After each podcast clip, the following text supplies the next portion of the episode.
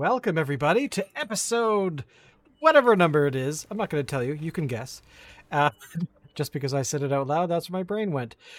But uh, we are two wizards and a mic, where a couple of old people uh, decide to talk about D and D every single week, and we give you all kinds of wisdom and advice and things, and then you tell us how wrong we are, and we smile back because we're mature old wizards. I am Shane, and I am Andrew. And uh, this week, uh, we're going to talk about memorable locations in D and D. However, is there any update on the Kickstarter? Anything on that front? Uh, there is. So the backer kits are out, which means the survey to collect information on all the backers and a chance for people to add more rewards. All of our books, all of the Monster Series books, some of our other Dungeon Master books, and uh, notebooks with our covers on them, the art from Travis, stickers of all the creatures, well, a few of the creatures, um, and a few T-shirts as well. Things that you could add. Um, our World of Mirror books, a really good deal on all of those. A really good deal actually on all five NPC collections that go with these monster books. Um, Yeah, so a lot of choices. About half of the people have filled those out already, and um, the manuscript itself is finished with layout. Uh, Gordon's done the first two chapters, and Travis did the first chapter as part of the Kickstarter. He already illustrated that. So now I gave him the descriptions for the second chapter. So that's progressing. Uh, a cool part is I asked a few, a couple of questions in the Kickstarter this time for the first time. The first question I said is, "What would you like to see next from us?" Our World of Mirror book, which will have all nine continents, and it will update some of the books we already put out. Or do you want to see an adventure right away? Because we're definitely going to be writing adventures.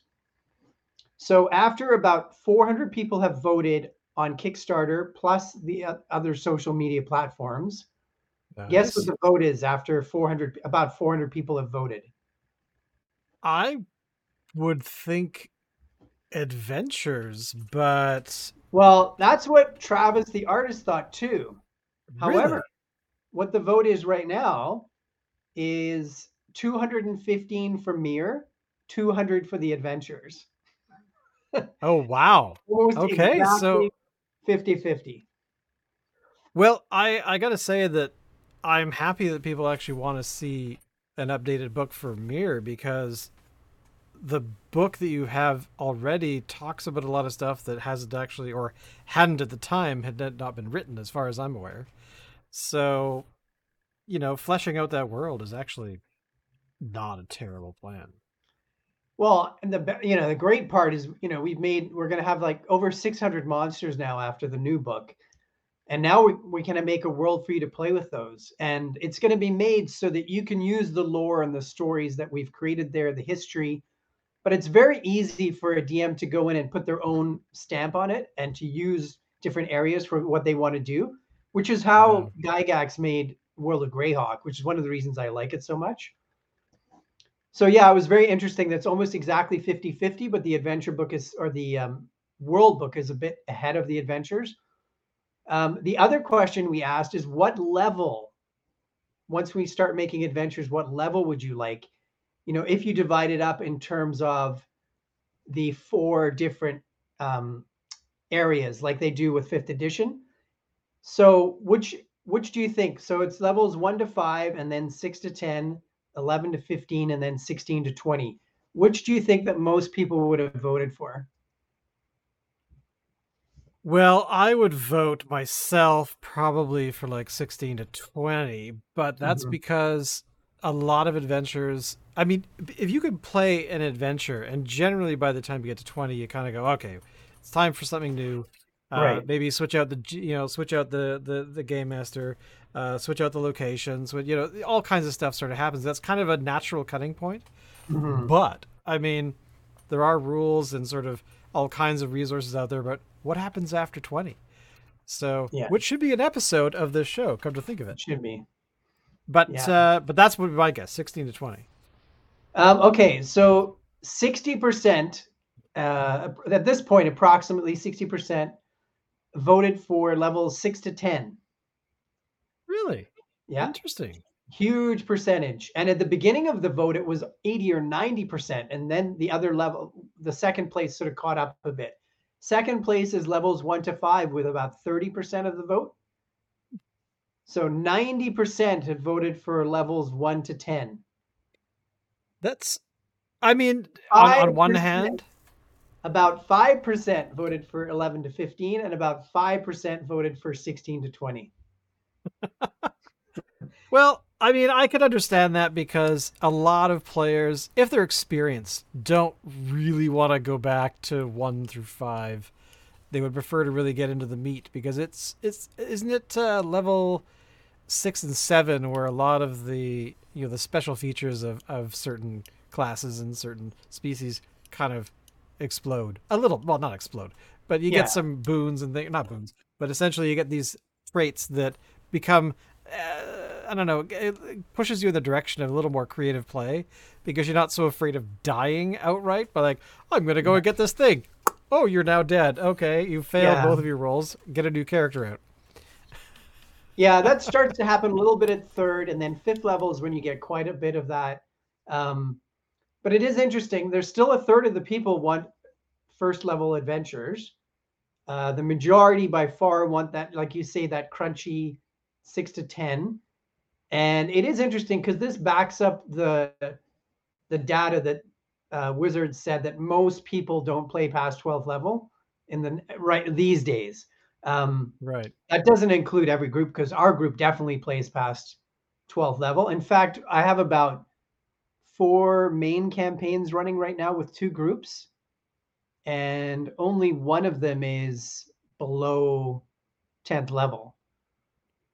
Yeah, I think the campaign we played we're now 18th, if I remember yeah. correctly. So yeah. Yeah, the Greyhawk campaign you're in is 18th level.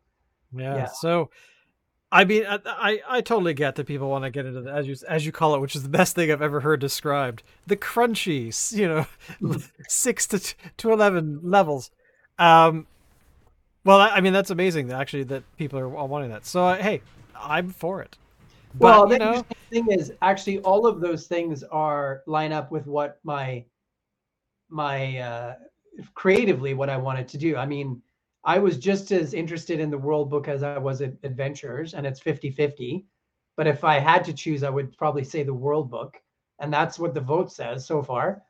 and then uh, adventure wise, I thought that most people would be interested in a six to ten first, and my guess would be first to fifth level second. So it's interesting that that's lined up. I think I would like eventually to do those high level adventures, but yeah. it'll be later on. Um, I think I think those first, are harder to do as well. They are, yeah. I think the first one we would do, which is most likely beginning of next year, would be six to ten, and then we would do at least two more next year, and those both I would do first to fifth level. I think. Um, yeah, I, I know what all those stories are actually at this point. Um, I know right. what those adventures are going to be. So yeah, I know next year what I'm going to do. So probably the year after that would be would include another high level one as well. Well, that's good because uh, I'm excited. I, am actually kind of wondering what the next adventure is going to be um, myself, but don't tell me yet. Shh. All right. All right. So let's talk about some of these memorable memorable locations. Um, you wrote out a list, and I've gone through sort of all the. Actually, I went through a lot of Dragonlance modules over the past little while uh, because I wanted to see because I've played through them, but it was like, God, I want to say it was only five years ago. No, it was probably like yeah. 30, 30 yeah. years ago, and um, but uh, the old, I mean, the the main adventure location in all those books was uh, one of my favorites. But let's talk about yours. Uh, which uh, starts classic adventures. Is this correct?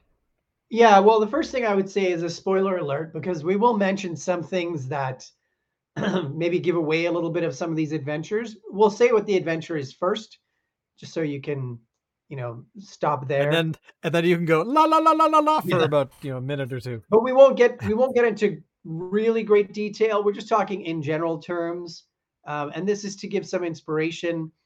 Um, in terms of these adventures. I, you know, some people think that a memorable adventure always has to be an epic location and just incredibly stunning. That that can be, but it also can be really simple. It depends on the story, and Yeah. with your group, it also depends on the dice in the moment. So something Sure. that's really basic could actually turn out to be quite memorable.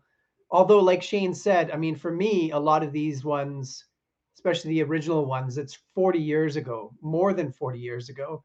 So it's hard for me to remember everything. I had to, some of them I will never forget, and some of them I had to sort of, you know, jog my memory a bit. Um, the first one, actually, it's not on the list. I just thought about it. I thought about a few more this afternoon. Would be the first module I ever played in, which was um, B2 Keep on the Borderland or Borderlands.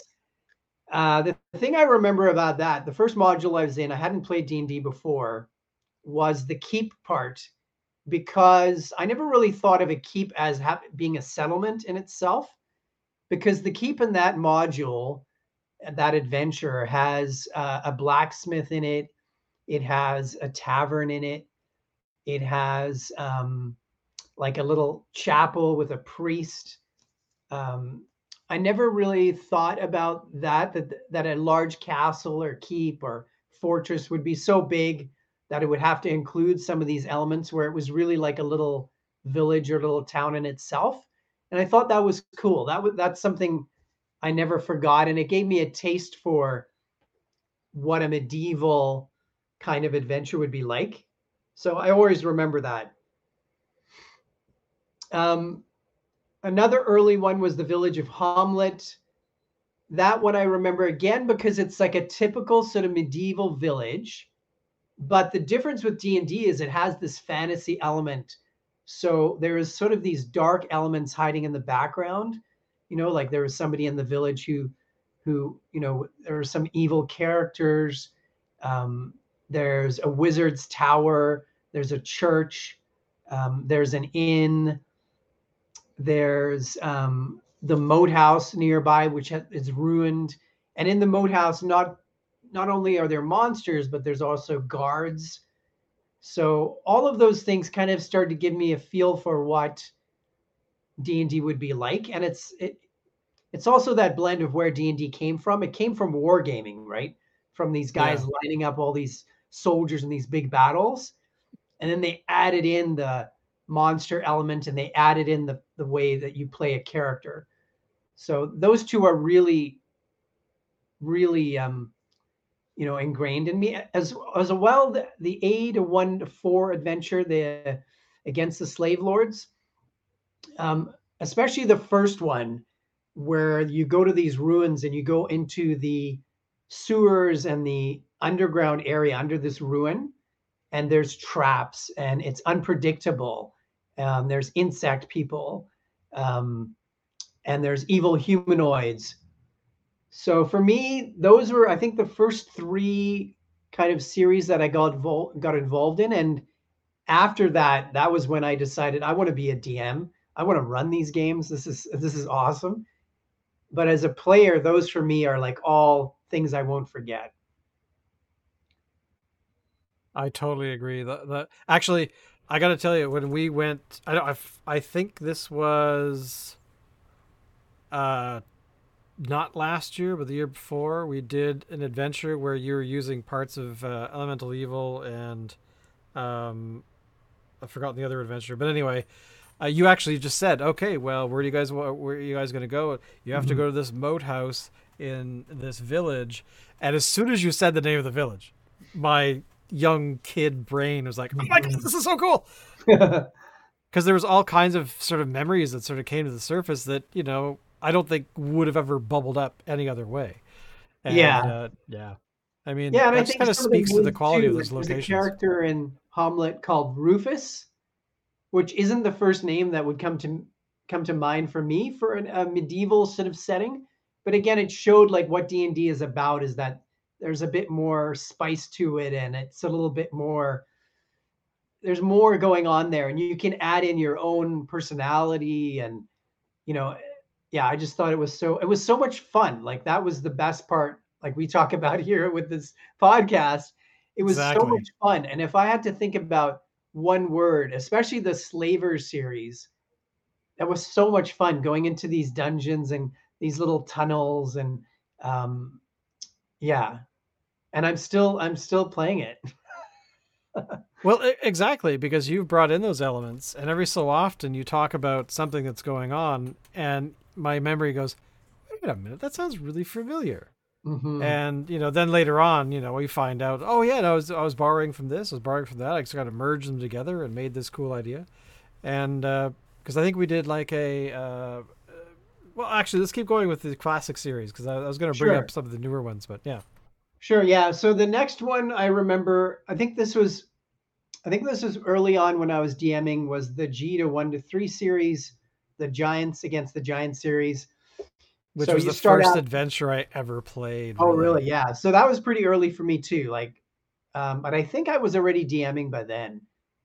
So the the hill giants first you face them and it's this kind of this big lodge above ground but just the idea we've, we've mentioned before of like sneaking through this area where you're much smaller than the furniture and the creatures around you you know it, it makes me think immediately of jack and the beanstalk that story and uh, fairy tales, and then the the ice, the frost giant lair in these cold caverns. I thought that was really cool. Just the whole idea of doing a dungeon crawl in a cavern. That was one of the earlier ones that I remember. And then the fire giants was this really intense fight. They they were the most powerful, and it's more of a dungeon crawl. And then, spoiler alert, the hidden temple that's underneath yeah. or inside um, the Giants Fire Giants complex. That was like a big reveal at that time, um, which was pretty wild. I'll never forget hiding in the closet because you had yeah. at the very beginning, and uh, I always remember that the the closet. I remember some of the like the kitchen and some of those areas where you know you're not necessarily the right scale for the right. you know the building and stuff and that kind of stuff. I just love that yeah that that i think that whole series is fantastic so many things to remember like i said that especially that temple for me at the end um, and then there's a secret which i won't reveal further uh, however the next series uh, is the d1 to 4 which is really my favorite the yeah. first part of it um, probably is the most memorable in terms of again caverns going into the underground and what the what the underworld would be like the underdark uh, fungi growth. Um, and not only were there evil humanoids down there, but you're talking about there's even a lich. You just like there's one small pair like you know one small um, text block, and just only about that big. And by the way, there's a lich like on this shelf just resting here. Um, so yeah, I like that one, and the whole world of the under underworld.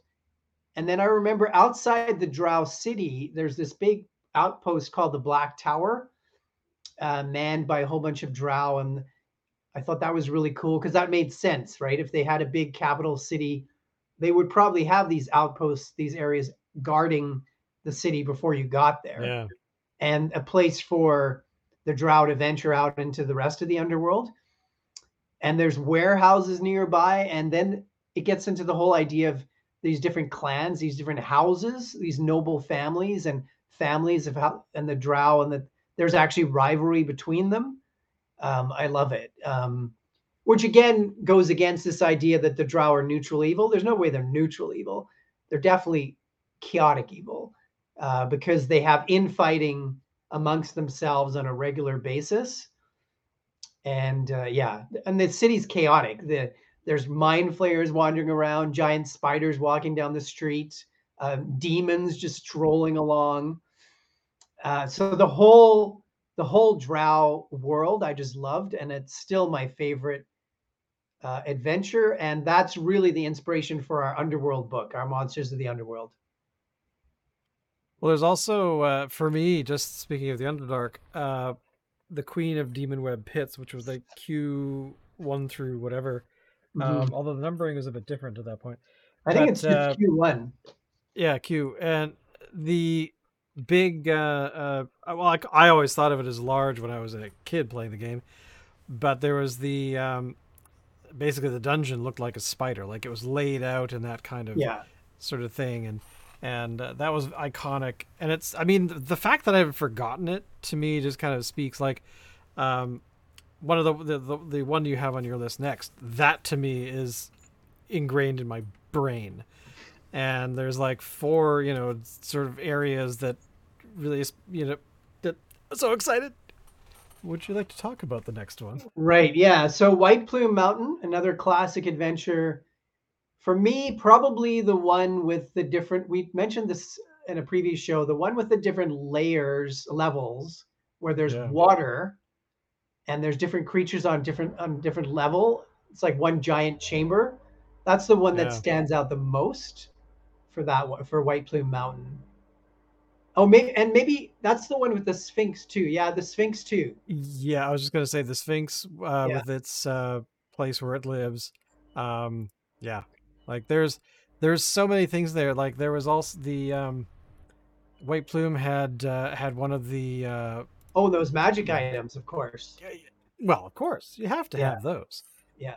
Well, yeah, uh, it, iconic. I just I I I, I want to talk more about it, but keep going in your list. All right, yeah, and then the next one, another classic, The Tomb of Horrors, which we've mentioned.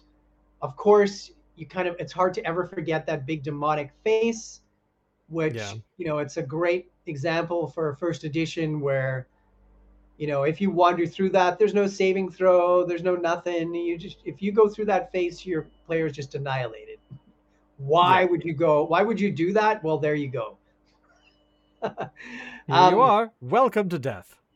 Yeah and a, a really memorable thing about that module is that they it's one of the first ones one of the only ones that has images for the dungeon master to show the players including that demonic face so i really like that aspect of it and I liked. Um,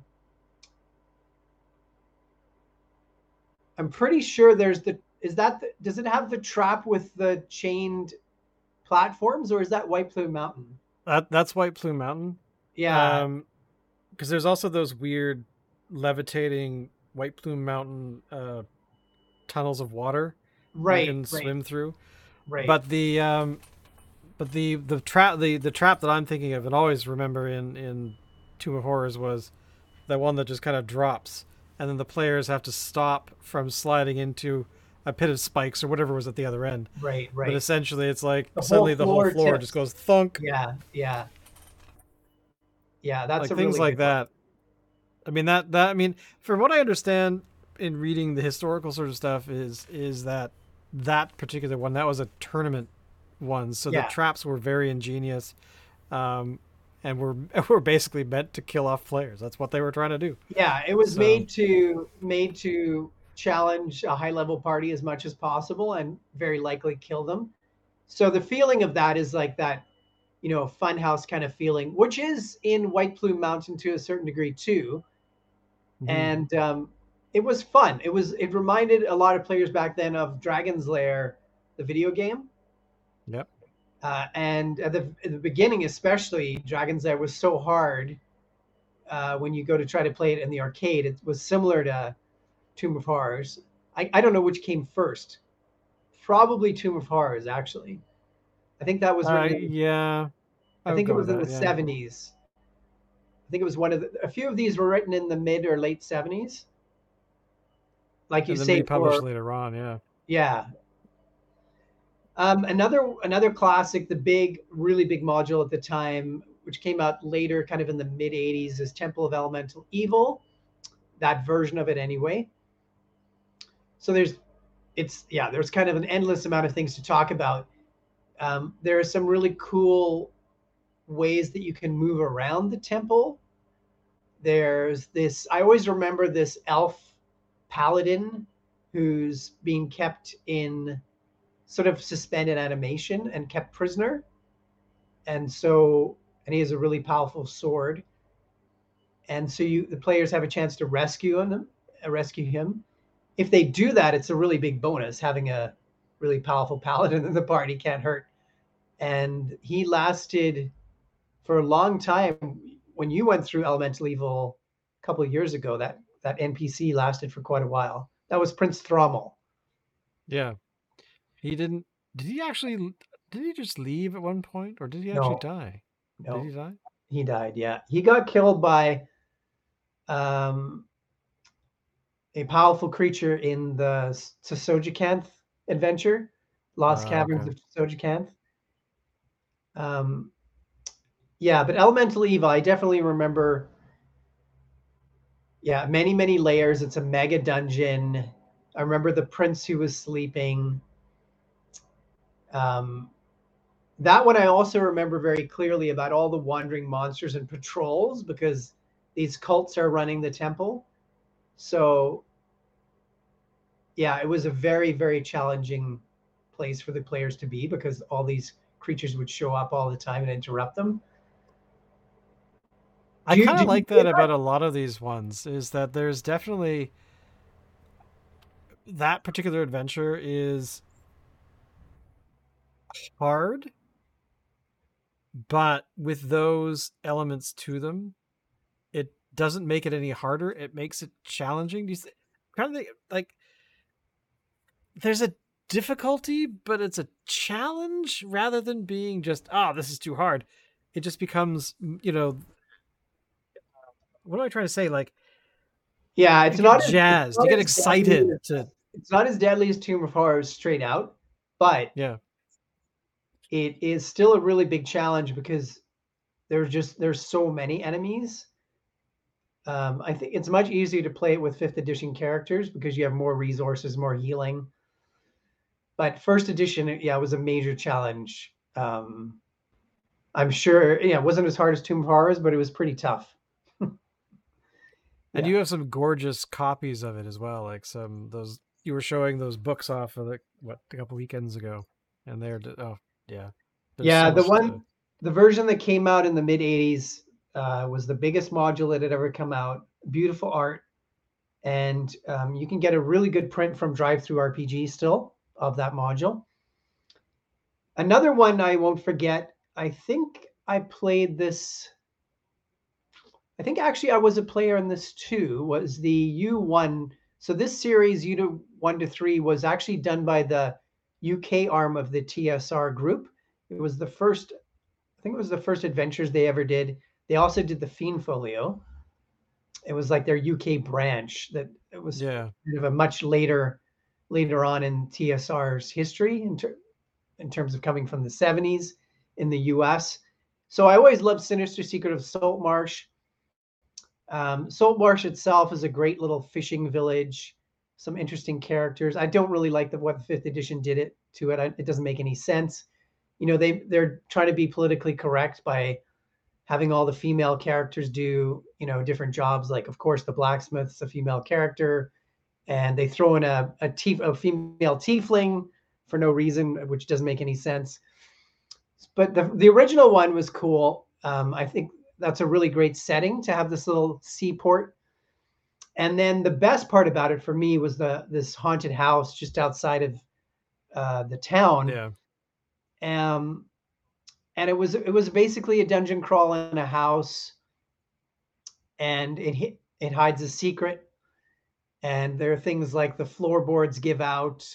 Um, you find a person who's tied up in there, and you have to find out who this person is. Um, yeah, I think it was a really good combination of a dungeon crawl, um, classic fantasy, and then there's a mystery involved as well. Yeah, the house the house is is probably the location that I like the most. I think I died there more recently. Oh, that's one of my one of my characters. garden. That's right. You got killed by a rose bush. Uh, yeah, I think you died outside the house before they went inside. yeah. Yeah, but then there, yeah, there's a ship. Spo- again, spoiler alert. The ship is pretty cool, and then later the swamp, which you had another character die. Oh no, was that no? That was when you died. Did I die in the was swamp? with Ah, okay. The crocodile. I've t- I've I've totally forgotten now. I mean, it's been a while. I don't think you you couldn't have lost two characters before third level. No, I no, I just lost. I just lost the one. Yeah. Yeah, it was the swamp. So it was it wasn't long after the house. Like in terms of game time, might have been the next day. yeah. Uh, also, the the probably another location in that particular adventure for me is the one down the down the coast, which you basically just you have to go to at some point, Right. uh, where you first run into, uh, you know, basically a lot of aquatic kind of creatures and things like that, which gives that flavor to the salt marsh adventures. So, yeah. um, yeah, yeah, I think the whole series, you're right, is really good. Three very different adventures, you know, in the series. My favorite still is the first one with that house. Um, yeah, so those are some examples of some things we remember and we barely remember from the original adventures. And then some event, some memorable ones from our world of Mir. So we've been doing that for almost, I think it's eight years so it's about nine years I've had World of Mir with three different groups. And most of the things I remember are with the West of the Wood group, some before Shane joined and then some after. Before you, I remember one I really remember well is when the players get captured, they get betrayed and they get their they get uh, their drinks get drugged and they are kidnapped. And the next thing they know, they wake up and they're in jail cells in a dungeon. They fight their way out. They don't they don't have anything other than, you know, luckily I think they had yeah, they had a sorcerer. They had a sorcerer, so he doesn't actually need a spell book. So he can still do magic and they fought their way out. I usually do if they if if I do decide the players might get captured or they get captured, I usually have this thing where most of their items are in a chest nearby. So if they find a way to break out, they can, you know, get their stuff back. Um, because otherwise they're going to get wiped out quickly. And that's what they do in Skyrim too. If you break out of the jail, your stuff's in a chest nearby. Have you ever done that in Skyrim? Escape from jail, get all your stuff back and taken off? Yeah, I Yeah. have, yeah. So And then- I try to set that up, and that's what these guys did. Um, then they found out not only were they in a dungeon in a jail, they were underneath a manor, and the manor was an island, and the island was in the middle of nowhere. So I just love that shot, just like you know, dun dun dun dun. well, it, it it also forces the uh, the players to really think about how to get out of it. Like, where are we, and how do we leave, and what do we need to do to get out of here, or do we Yeah. just you know take over? Uh, Well, and it's also like, oh, oh, great, we finally got out of the cell. And then it's like, oh, okay, Yeah. great, we finally defeated the jail guards who happen to be pirates.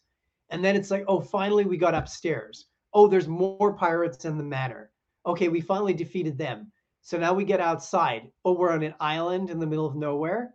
Okay, how are we going to get back? And there was no ship.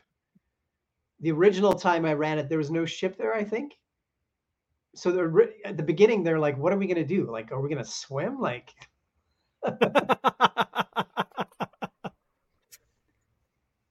Yeah, Oh so I gosh. remember that for sure. Uh, another part of that adventure would be the catacombs under the city of Wild. So that, you know, I tried to make that a little bit like the Slave Lord series where there's evil humanoids down there, there's monsters, there's oozes, there's rats, and make it really unpredictable. And um, I think we had a lot of fun with that. And that's real classic dungeon crawling. nice. They ended up hating that evil group of uh, this little gang that they dealt with for for months and months and months, which was pretty much my goal. Um, then another another one I don't I won't forget is a there's a huge abandoned fortress in the world of Mir in the mountains, and it's been overrun by goblins. So it's sort of like if you imagine the goblin caves in the Hobbit movie, in the first one. Was that the first movie? Yeah, in the first movie. That's sort of what it's like inside this fortress. But it, but the remnants of the fortress are still there. Uh, quite a bit of it has been abandoned, so monsters have moved in. I had a I had a zombie beholder in there, which was fun. So that was fun too because the players at first were like, "Oh my god, there's a beholder." When they found out it was a zombie beholder, they were like, "Oh, it's not going to be too bad." And then when they fought it, they were like, "Oh, this." I also remember too. Unfortunately, that was the first time I ever had a ran a group where a player left another player's character basically to die, and there was some hard feelings. wow! They were in a fight uh, their two characters were badly hurt. They were fighting go- a lot of goblins, and he just took off through the nearest door to catch up with the rest of the party and left a dying party member alone. Wow. Yeah. Um, so glad that was before my time playing in Mir. Well, what I had to decide really quickly, I don't usually do something like this, but I thought it would be really unfair for that player's character to die in this way. I mean, if it happened twice, maybe I wouldn't do anything. Even though I wondered if that player was going to be in the group for that much longer at that point, which actually ended up happening. They they didn't they didn't stick around for that much longer. But what I did in that case, I had in the story, I had this group of dwarves who were nearby in this fortress and they were lost and they were trying to get out as well. So I decided to introduce them at that moment and have them rush into this room and find the fallen party member and drag him out and then meet up with the rest of the party. Because I thought it was so unfair that he'd had no, I mean, at least you can try to help the fallen person. Like, you know, you could try to drag them out of the room or at least get them, you know, behind a door. Anything, but yeah. just be like, "Peace out, I'm gone. See you later." Pretty much. Pretty much. Yeah. Oh man. Um. Another one I remember well is the town of Blodden in the world of Mir, which is a very gothic city, and sort of have a has a Ravenloft vibe about it. Undead, and it's this combination of a city where things look really good. The aristocrats are dressed very nicely. There's beautiful a beautiful castle beautiful homes but there's this like seedy underbelly and darkness around every corner. Um, i like that one quite a bit. Um, Another one which you mentioned, which was a, when you arrived with the group, which was the Southern Territories. And I decided we were going to have a survival campaign. So, in other words, it was going to be very hard for the party to find very much gold. Right. It was going to be very hard for the party to find very many magic items. Um, it was a, bare, a very barren area there wasn't much farmland there weren't many people living there and you guys started out as smugglers just trying to eke out a living and you had a sea cave as your headquarters and you were part of a crew. Uh, and that one I, I really liked. Um, i love the idea again of that cliff um, which is similar to the you the sinister secret of saltmarsh adventure where there's a cliff and you can involve ships coming into a beach and then it can be near a settlement. Um, yeah i always like that sort of setting yeah the combination of having like sea adventures and caves and then you know a little seaside port there's so many different characters and creatures that you can get involved. True true. I mean those creatures that that I mean, I keep picking out Saltmarsh about being how awesome it is, but yeah, I mean that just made me think about it. So, uh, I mean, the fact that you still that you and I still remember these adventures from so long ago. I mean, it's hard to really pin on like one location that's that's mm-hmm. iconic in those. I mean, well, the exception of the house. Okay, uh, that I admit, but you know, once you've moved on from locations, because sometimes in a session you might visit three different locations. Yeah. Um, usually not many more than that um, before you really get into the meat of of, uh, of what the adventure is is uh, trying to you know what the the goal overall is. Mm-hmm. But um, the uh, cathedral in Knox I mean that to me, in is the the Knox was a place where when I first started playing with with the group, uh, we were down in the south for the longest time. Then we switched to a new adventure, and mm-hmm. we were in the north and mm-hmm. then we were basically running around Knox for quite mm-hmm. some time. It was basically yes. a city adventure. Yeah. So, and then of course, what happened to the, that was the adventure that that thing happened to the cathedral at that time where everyone kind of was shocked at what had occurred. yeah. So yeah, Knox is a big city in the city of what, or the on the continent of Mir, and it is quite chaotic. This wizard council runs it, but they don't really care day to day what's going on. So it's it's a real disaster, chaotic and uh, very crowded. And so it just so happened that the party were going to a wedding. They were invited to a wedding of their friend um, in this big castle that had a cathedral, and that was where the wedding was going to be. And Oh no, actually, no, I'm remembering incorrectly. It wasn't the their friend had already got married recently. It was actually a wedding between two evil characters, one who they'd been hunting for years. She caused them. She was the one actually who drugged their drinks, and they're that's why they ended up captured by the pirates. So they were they were actually they were really trying to hope to have a chance to take care of her once and for all and she was getting married to an anti-paladin lord. Somehow they got and they got into this wedding. About half of the wedding were their friends and allies, and half of the wedding were more evil characters. And it was quiet and peaceful for a while. and then all you know what broke out between the two yep. groups, the evil and good factions. And things were bad and chaotic and it was this wild fight really high level characters. And then the i think you're 20th level even at this point. We might have had two sets of characters there that night too. I can't i think yeah anyway. so. You you were about uh, 20th level was... or close to 20th level and your yeah. sorcerer decides to cast meteor swarm in the cathedral. And he brings down the cathedral, he wipes out like half of the enemy. But also, when the cathedral came down, it ended up killing one of your friend's wives. Um, yep. Which caused the... a big, huge issue.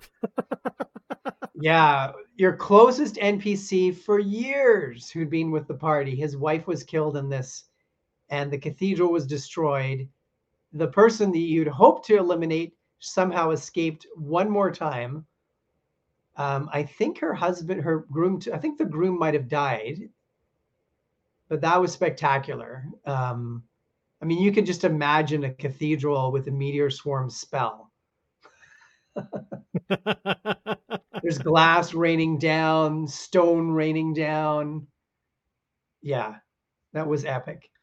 Um, the last one I remember really well, it didn't it wasn't from very long ago. Another town on a cliff. You can tell I like these. Um, and I remember it partly because it was one of the times I'd use the most terrain for the setup. Right. And there was just so much going on. There was a ship behind the cliff with this big manor on the on the cliff.